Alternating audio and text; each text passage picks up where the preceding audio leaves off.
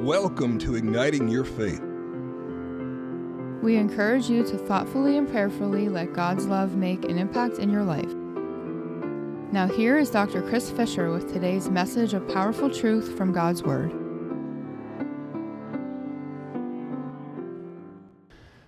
This is the Word of God for the people of God. Uh, reflecting on this, April sent me an article this week and described a survey that was taken recently of religious activity in, in many parts of the world. And COVID has pushed down religious activity and faith in a lot of places. Trust in God. And uh, as the people of the survey were interviewing different countries, different responses to, to the pandemic, what they saw was that a lot of people had sort of a, a nominal faith, faith in name only. The kind of faith that's like, God, when I need you, I'm going to come to you and ask for help, but, but otherwise, you and I are good with you over there and me over here.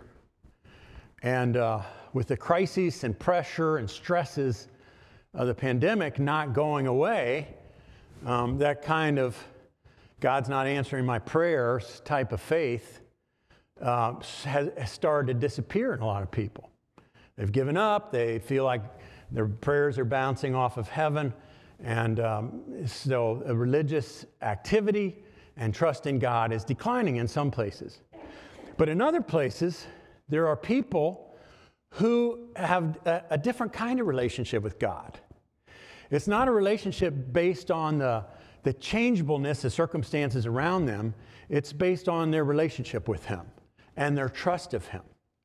And so for them, they've held on to faith despite the circumstances because they trust God's overarching judgment.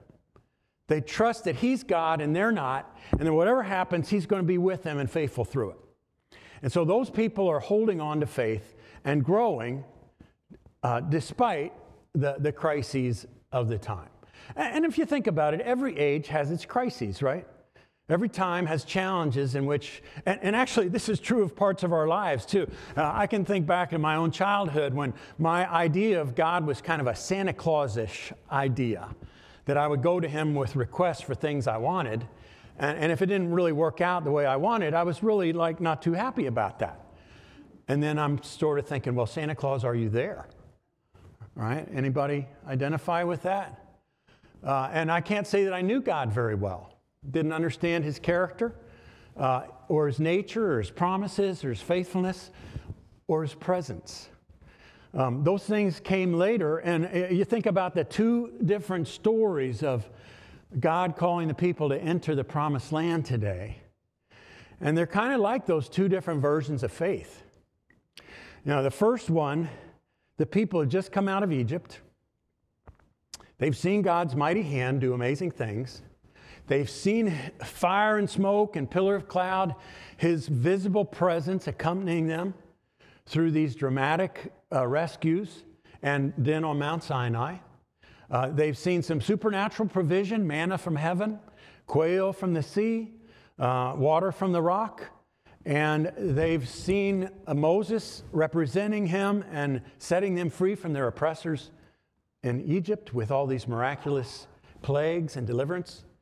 But they get to the edge of the promised land and they're faced with a challenge of these giants in the land, these big cities with these people who seem to be have it together with, you know, their tough demeanor and their warlike attitude and, and actual physical giants. When, they, when you read the story, it talks about Nephilim and Anakim. Those were the ancient uh, Jewish words, Hebrew words for giants who were half God, half man.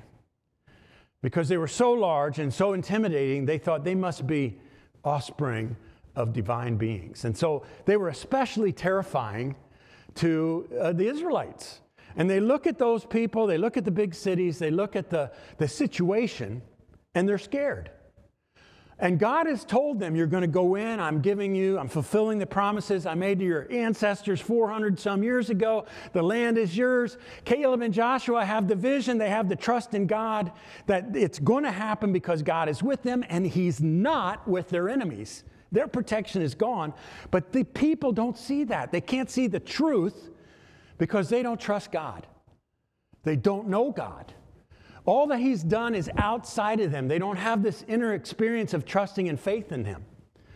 And so they shrink back from embracing the promises of this wonderful, awesome place that God's ready to give them.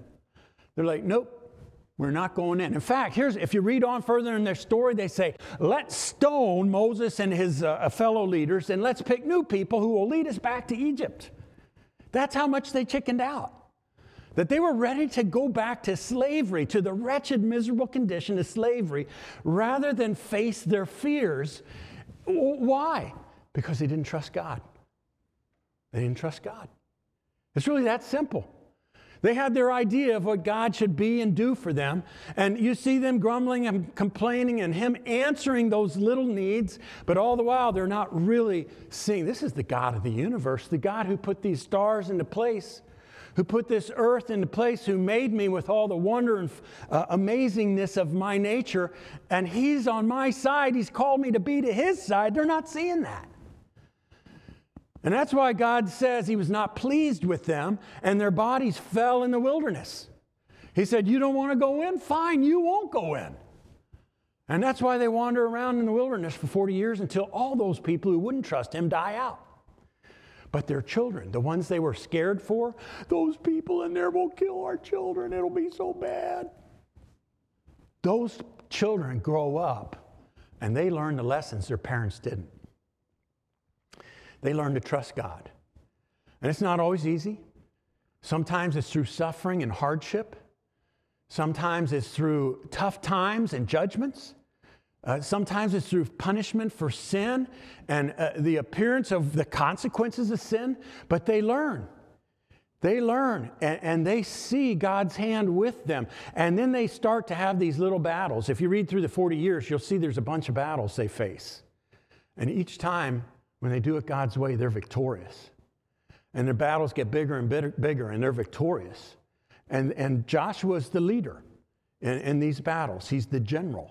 And so Moses is the, the so you could call it community civil leader, or Joshua is the military general. They learn that God is with them and rescues them over and over and makes them triumphant so that when they get to the edge of the Jordan, the second time, it's the uh, 11th month of the 40th year, God tells Moses, It's time for you to die. And he calls him to go up on a mountain where he dies, and his body is buried somewhere by the Lord in in a valley and, and nobody knows where. In the New Testament, we're told that an angel wrestled. The angel Michael wrestled with the devil for who was going to get Moses' body. You can guess who won. Right? Moses shows up to Jesus on the Mount of Transfiguration some thousand, fourteen hundred years later. Where was I? Too many rabbit trails. Help me, Jesus. Moses dies. And then the Lord says, Joshua, you're the leader now. They mourn for Moses 30 days. And then God says to Joshua, Take my people across the Jordan and start to conquer the promised land. And that first sign of the Jordan River stopping that its upward flow bunching up in a heap, and they name the town where it takes place, and the people going across on dry land, you know that all those 40 years, their parents had talked about the wonders of the Lord, including the parting of the Red Sea as a sign of God's presence and blessing with them. And those parents were probably lamenting, We missed all that God had for us, but He's promised to give it to you because you're going to trust Him. We shrank back and didn't, and we missed it. But now you're going to get it. And when they saw those waters bunched up in a heap, as the priests set foot in the, in the river carrying the Ark of the Covenant on their shoulders, it says that they held Joshua in awe. The, the awe that they had held Moses in transferred to Joshua. Now, Joshua represents someone. His name means God saves. In the New Testament, Jesus' Hebrew name is Yeshua, and that means God saves. That's right. Joshua is a type of Jesus. He's the one who can lead us over into the promised land, into all that God has for us. All the conquests of the enemies and giants that are going to face us in life, the hardships, the suffering, the difficulties that are going to face us in life. Jesus is the real fulfillment of Joshua, the commander of the Lord who became incarnate as one of us to lead us to victory, to pay for sin. So, to pay for unbelief, for the, our failures, our shrinking back, our doubts, our lack of knowing God. Listen, folks, you can't really even know God until you come into Jesus. Because when you're in Christ, He re- reconnects us to God. But He asks one thing God asks one thing trust my Son.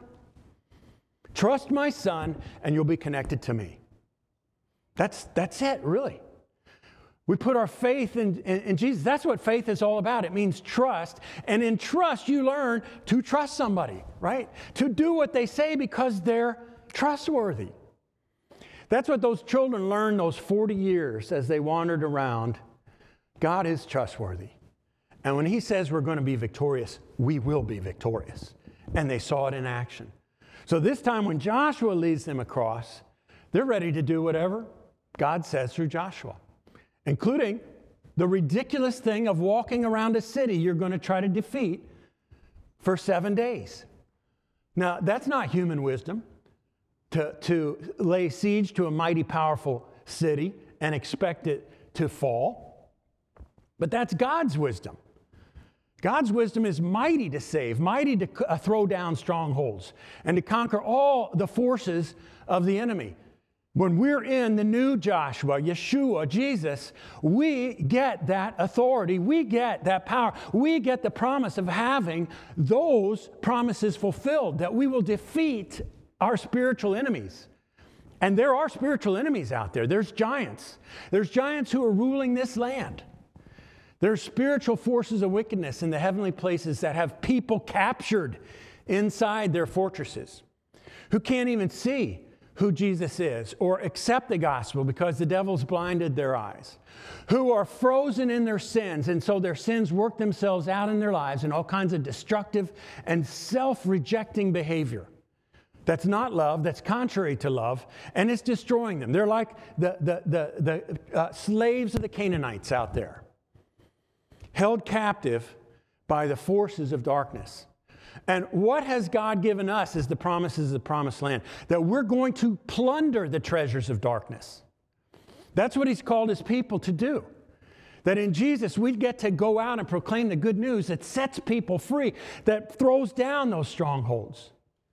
Because it says Jesus, by his death on the cross, humiliated all the spiritual forces of wickedness, defeating them by his death. And he's given us authority to trample on snakes and scorpions and to overcome all the power of the enemy.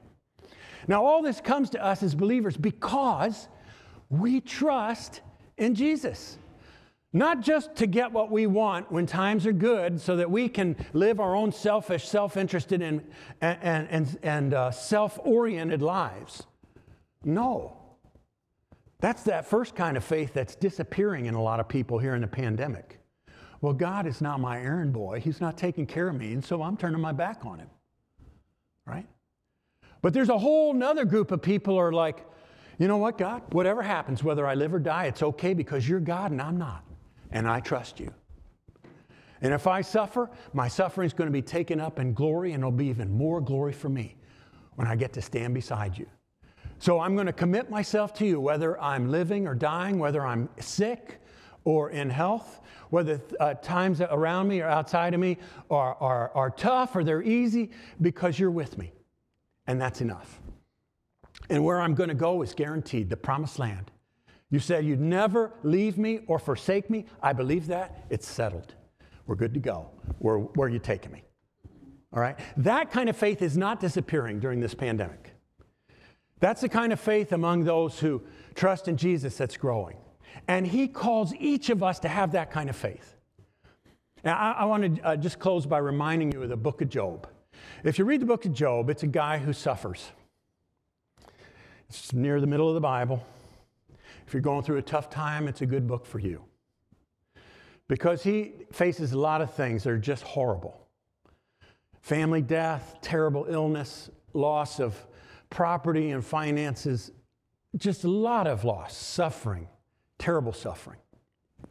In the beginning of the book, he's complaining about that. This isn't fair. Why is this happening? God, you know I've been trying to live a good life. Why'd you let this happen to me? It's all this conversation of dismay at the suffering he's going through.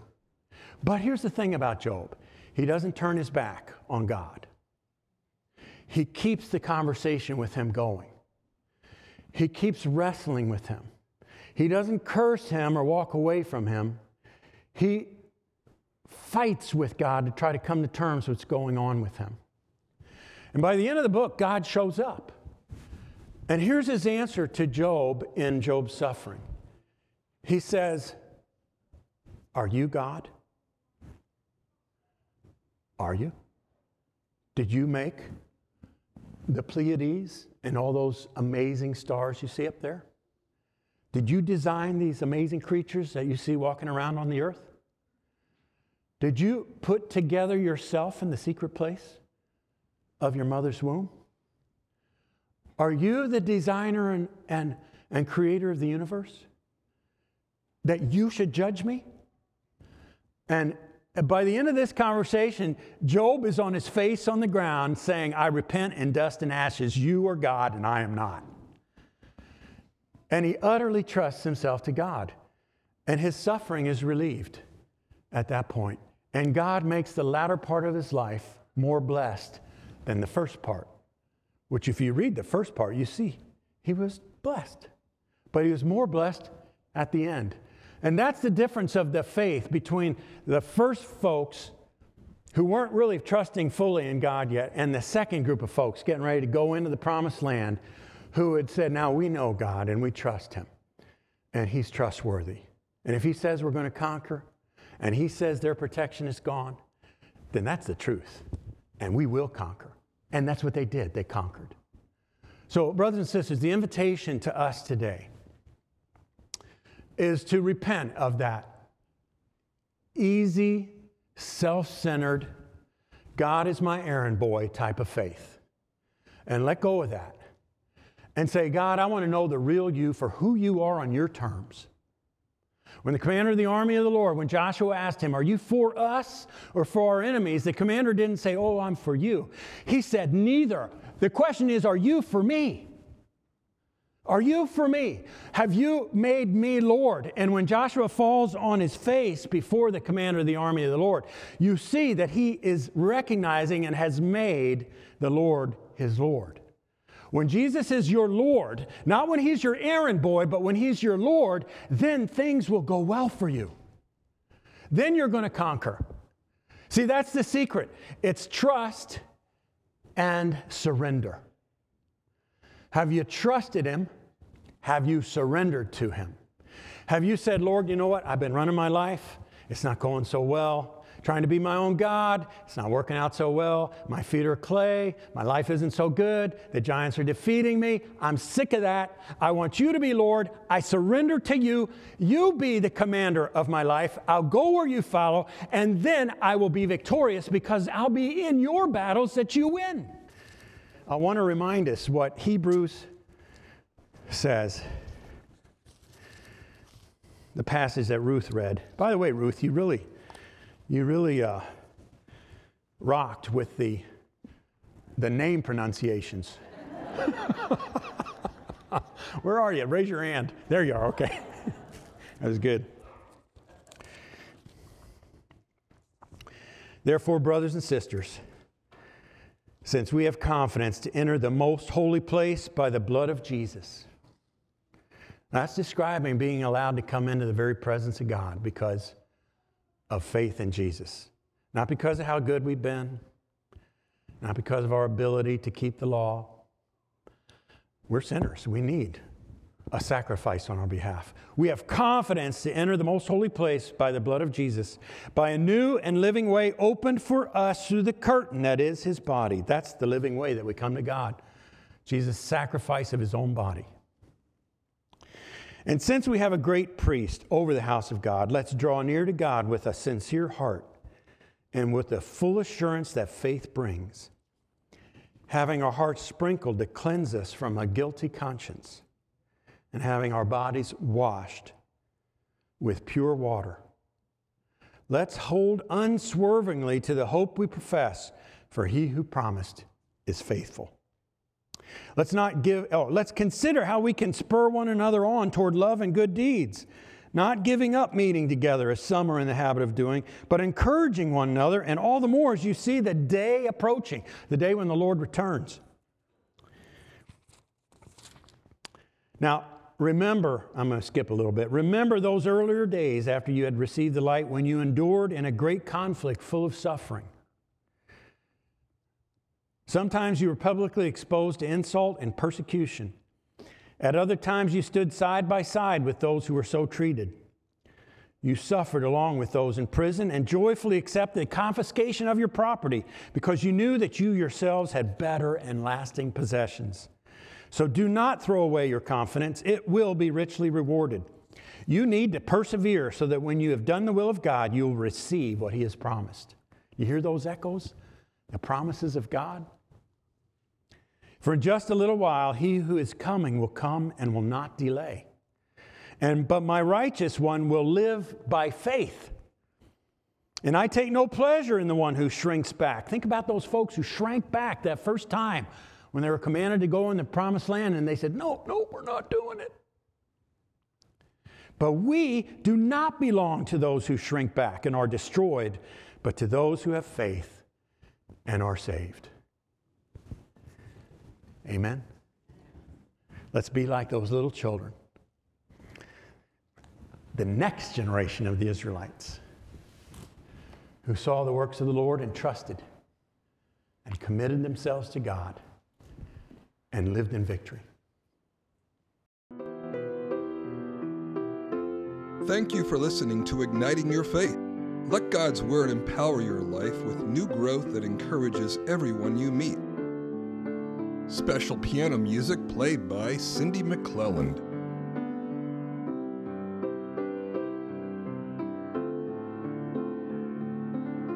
You can find more information about Dr. Chris Fisher, this podcast, and the church at our website, havenfirstumc.org. We hope you will join us again next week and let God ignite your faith.